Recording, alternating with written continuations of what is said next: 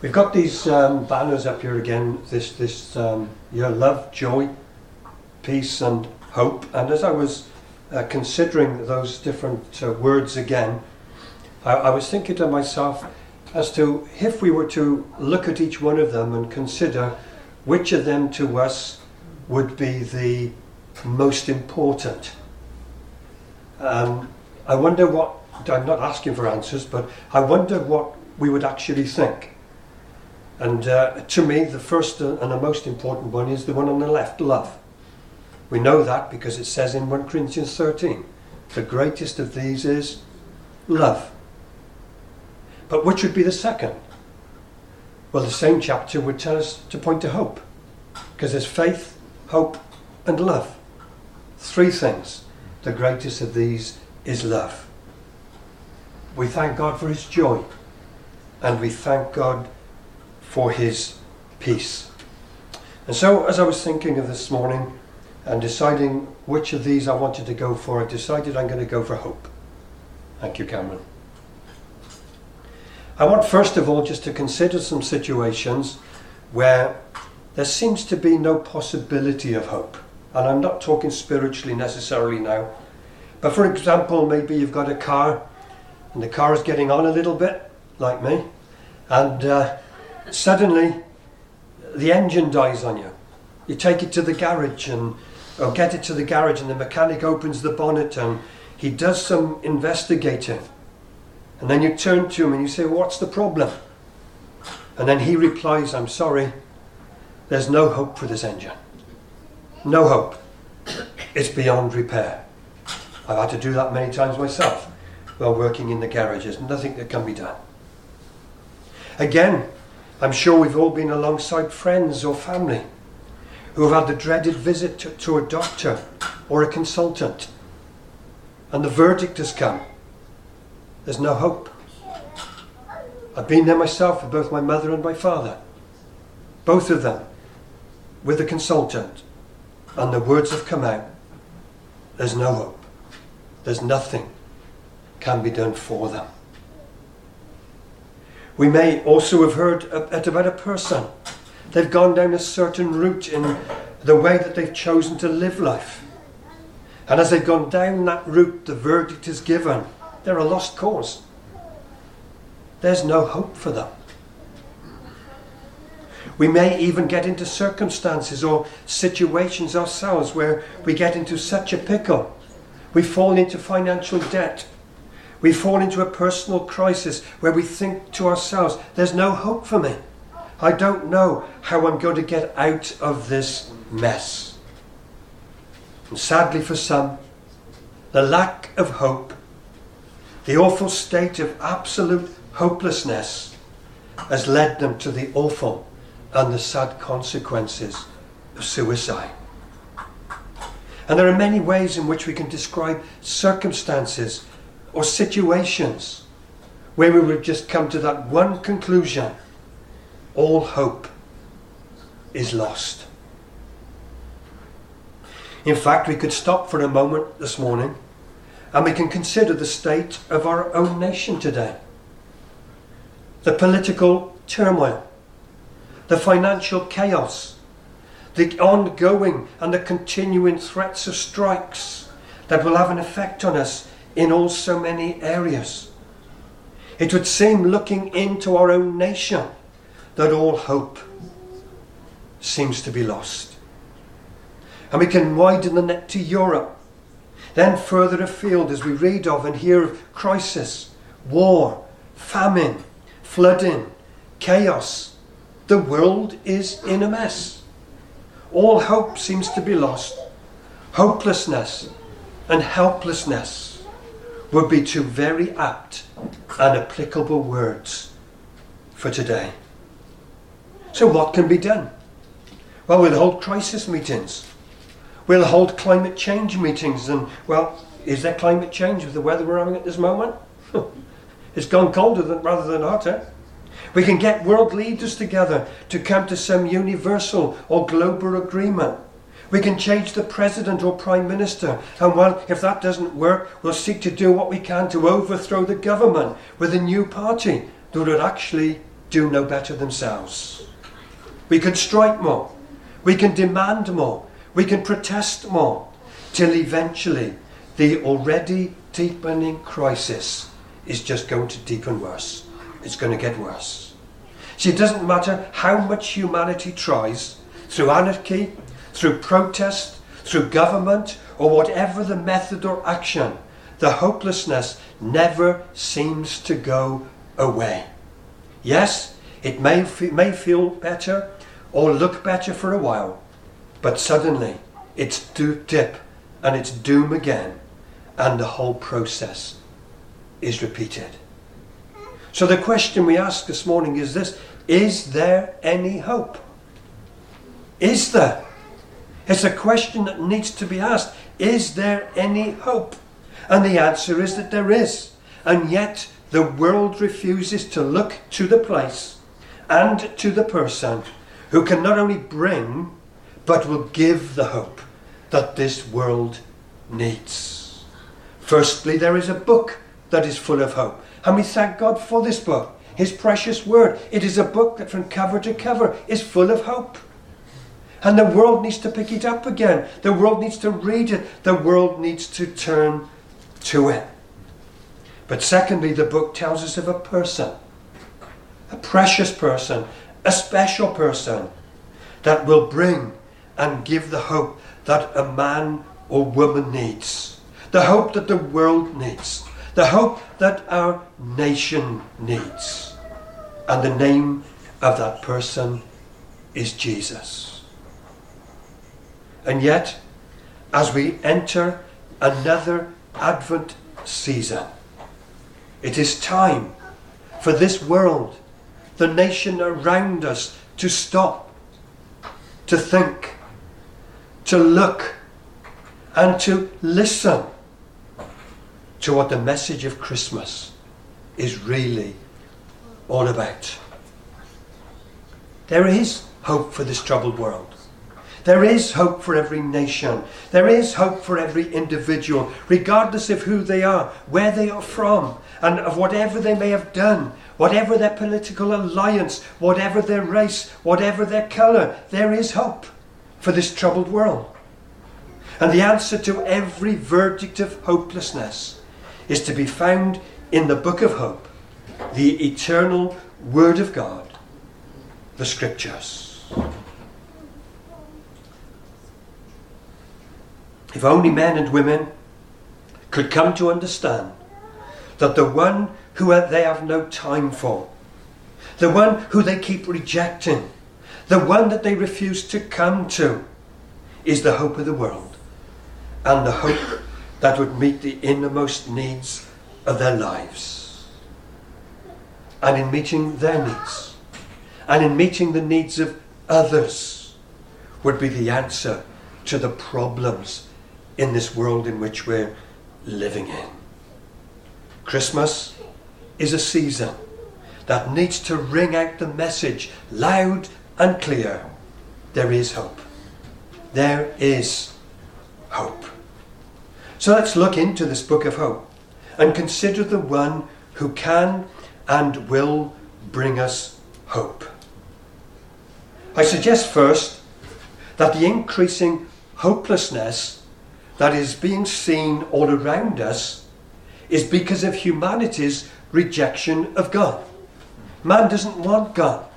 We don't want him in the schools. We don't want him in the council offices. We don't want him in public office. We don't want him in, the corridors of power. We don't want him in our homes. We don't even want him in our towns and cities anymore. Christmas is now becoming a festival or something else, trying to get away with the word Christmas.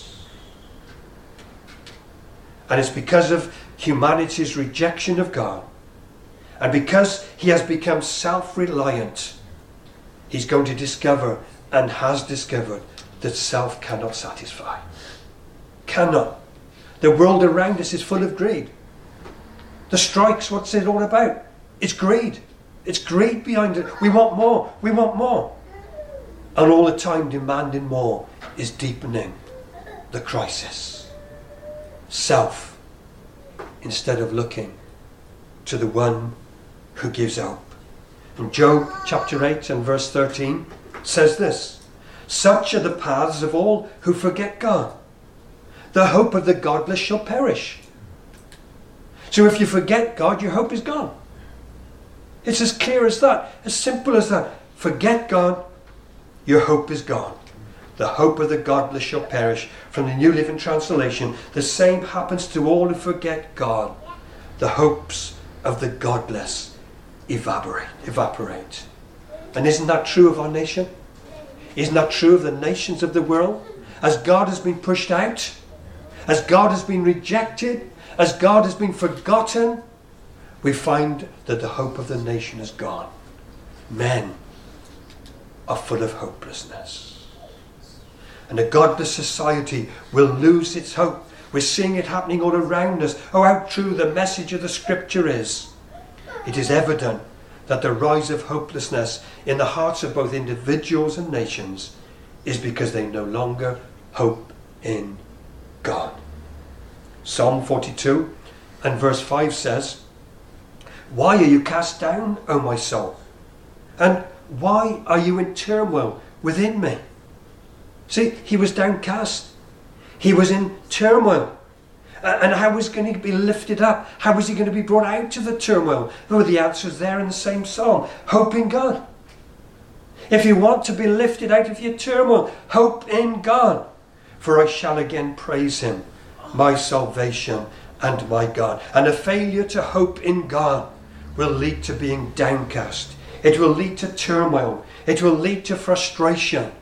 And it will lead to feelings of failure. So, where is hope? It's in God. Hope in God. And hope is to be found in having a right relationship with God and a right relationship with His Word. And Psalm 119 continually tells us that this right relationship with the Word of God will fill us with hope. You can go through Psalm 119, verse 43, uh, 74, 81, 114, 116, and verse 147. And they've got 147 up there. I rise before dawn and cry for help. I hope in your words. The psalmist knew that whatever he felt, however he was feeling, if he was downcast, if he was despondent, he needed to rise before dawn and he needed to get to the Word of God because he knew that in coming to the Word of God, hope would rise again in his heart and his life. So hope is to be found in the Word of God. But primarily, primarily this morning, I want us to understand that the hope that everyone around us needs is to be found in the one whom we meet in the Scriptures, the one who we remember this Christmas. It is to be found in the one who is called the Lord Jesus Christ. So immediately this morning I say to each one of us as we're gathered here, to those that might watch the video during the week, if you're in a place of hopelessness today, this is what you need to be doing. You need, first of all, to consider Jesus. Then, secondly, you need to come to Jesus. Then, thirdly, you need to call out to Jesus. And then you need to confess your own inadequacy and allow Him to come into your life.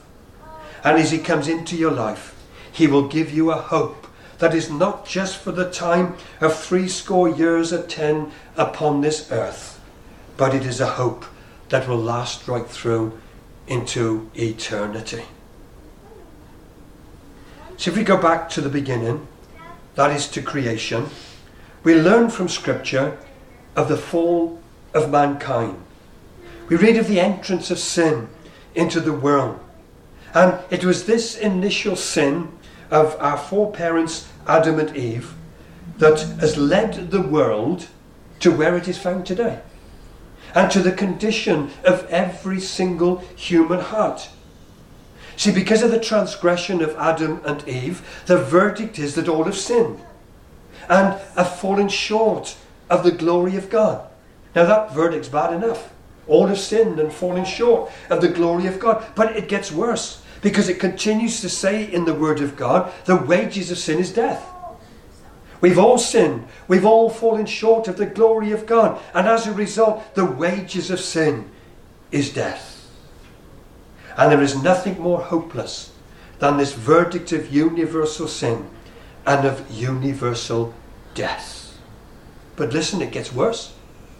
Sin, death, but it gets even worse. Worse because scripture says that after death comes the judgment. Sin, death, then the judgment. And the verdict of a sinful human being is to be cast away forever from the presence of God. In other words, it seems very clear from Scripture that everyone, every man, every woman born into this world is a hopeless case. But thank God that at the same time that God pronounced his judgment upon sin, he made another pronouncement that offered what I'm going to call a glimmer of hope. Listen to what he said, speaking to the devil, is in Genesis 3:15. I will put enmity between you and the woman, and between your offspring and her offspring. He shall bruise your head, and you shall bruise his heel. See, the glimmer of hope was found in that promise that the seed of the woman would produce someone in the future. For the seed speaks of another person who would deal a blow to the one who had caused man to sin, and that one was Satan. And then a few chapters later, we read of the seed again in the story of Abraham, where God is enlarging this glimmer of hope by saying that one of his seed or his offspring would be the means of one who would be a blessing for every nation of the world. Genesis 12 says this, and I will make of you a great nation, and I will bless you and make your name great, so that you will be a blessing. I will bless those who bless you, and him who dishonors you I will curse, and in you all the nations of the earth shall be blessed. And we jump forward and we read from a prophet. We've already heard of him this morning, the prophet Isaiah. And he was used by God to prophesy about the seed of a virgin woman. We know it well in Isaiah 7:14. Therefore the Lord himself will give you a sign. Behold, the virgin shall conceive and bear a son, and shall call his name Emmanuel. Surely this again is another glimmer of hope in the sin sick world. And then we move a little bit further again into Isaiah's prophecies. And we come to Isaiah chapter 53. And the thought of the seed which we heard of in Genesis chapter 3 is now illustrated in a slightly different way. For in Isaiah 53, verse 2, we read this For he grew up before him like a young plant and like a root out of dry ground. And this verse follows on from Isaiah 52 that talks of one who would suffer. And the seed promise in Genesis 3. The offspring foretold in Genesis 12, the son to be conceived by a virgin, and Isaiah 7 would also be like a young plant and like a root out of dry ground. This one promised, this one predicted, this one prophesied about would become the one who would fulfill verses 5 to 6 of Isaiah chapter 53. Surely he has borne our griefs and carried our sorrows, yet we have seen, esteemed him stricken, smitten by God, and afflicted. But he was pierced for our transgressions, he was crushed for our iniquities. Upon him was the chastisement that brought us peace, and with his wounds we are healed. Or we like sheep have gone astray we have turned everyone to his own way, and the Lord has laid on him the iniquity of us all. What is Isaiah doing in this prophecy? Well, he was prophesying that there was going to be hope for all mankind. For we all, like sheep, have gone astray. And because we are astray, we are hopelessly lost. It's a picture of society today. And then we move quickly forward to the New Testament. We come to the verses that have been read from Matthew chapter 1. And we see what also is read in Luke chapter 1. And we find the story of a young lady called Mary. And scripture tells us that she's a virgin. And something amazing is about to happen. Gabriel reveals the amazing news that she was going to be with child. Pregnant. Think of it, a pregnant virgin. How can and why would this be? Well, scripture tells us that God, by the power of the Holy Spirit, was about to fulfill the promise of the seed that was spoken of in Genesis 3:15 and the promise of the offspring spoken of in Genesis 12 and it was going to be fulfilled through this woman called Mary and that which was to be planted into the womb of this virgin called Mary is exactly as Isaiah prophesied in chapter 7 and a few months later a son is given who was born as a child in a stable, placed in a manger, and was given that amazing and the wonderful name of Jesus. And why that name? Why call him Jesus? Well, we're told in Scripture because he was going to be the Saviour of the world. And the seed planted in the womb, that was born in a stable, that was laid in a manger, grew up like a young plant, and he grew up like a root out of dry ground. And he, this seed, this boy child, this young plant, had come to be the hope that this world needed. See, he had come to be the hope that our nation needs. He came to be the hope that every one of us needs, for he was going to be the one who would destroy all the damage the devil had done. He was going to be the one who would deliver and save all who would call upon the Lord Jesus Christ. He would reverse the verdict of death and in its place grant eternal life. He would destroy the power of death and the sting of death so that any who believe will have hope that lasts throughout eternity. And so, how do we receive this hope? The hope that every man and every woman needs to receive. Well, we, we receive it by allowing the seed who was promised and who came that first Christmas morning to come and to be living, planted in our lives. This is what we read in Colossians 1:27. It says this amazing statement, Christ in you. The seed in us Christ in us. What does it mean? It's the hope of glory. Christ in us, the hope of glory. There's three very important words Christ in you. If you want real, lasting hope, it is only revealed in Scripture and it can only be found in the Lord Jesus Christ. Yes, this morning, maybe most of us here will have already come and accepted Jesus. But we're living in a fast changing world. You look back a year ago and think of where we are today. Coming out of COVID, we thought that everything was going to be rosy again. And yet, a year later, we see the state of not only our nation, but the state of the nations of the world. Who would have thought the way that this year would have gone? It's a fast changing world. It's full of crisis. It's full of confusion. Nothing seems to be secure or stable. And if we're not careful, we will allow it to shake us. What we need to do this morning is that we need to be anchored firmly with our hope that is steadfast and sure, anchored in Jesus and anchored in the Word of God. There are so many scriptures that I could have turned to this morning and could have shared. But I'm going to remind us of the words of a song. We have a hope. That's good enough, isn't it? Really? We have a hope. But thank God that the hymn writer goes a little further. It says, We have a hope that is steadfast and certain, unchangeable, unmovable. We have a hope that is steadfast and certain. And he's gone through the curtain and he's touching the throne. And this hope that is certain is the one whose name is Jesus. Let me tell you today, if you bemoan the present government,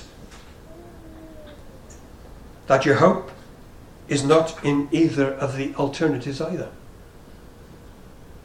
Bemoan the government as much as you like. Bring another one in. You're going to say the same in within a few weeks.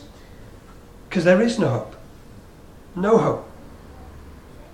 They make all their empty promises. And hope will not be found in a bottle. Hope cannot be found in a drug. Hope cannot be found in sexual promiscuity. And hope cannot be found in indulging in the sinful desires and pleasures of this world. It cannot be found in any other source other than the source to which God Himself has made it available, and it is through His Son, and only through His Son, the Lord Jesus Christ. See, any other alternatives offered, they're counterfeit, and all they're going to do is to lead to even greater hopelessness.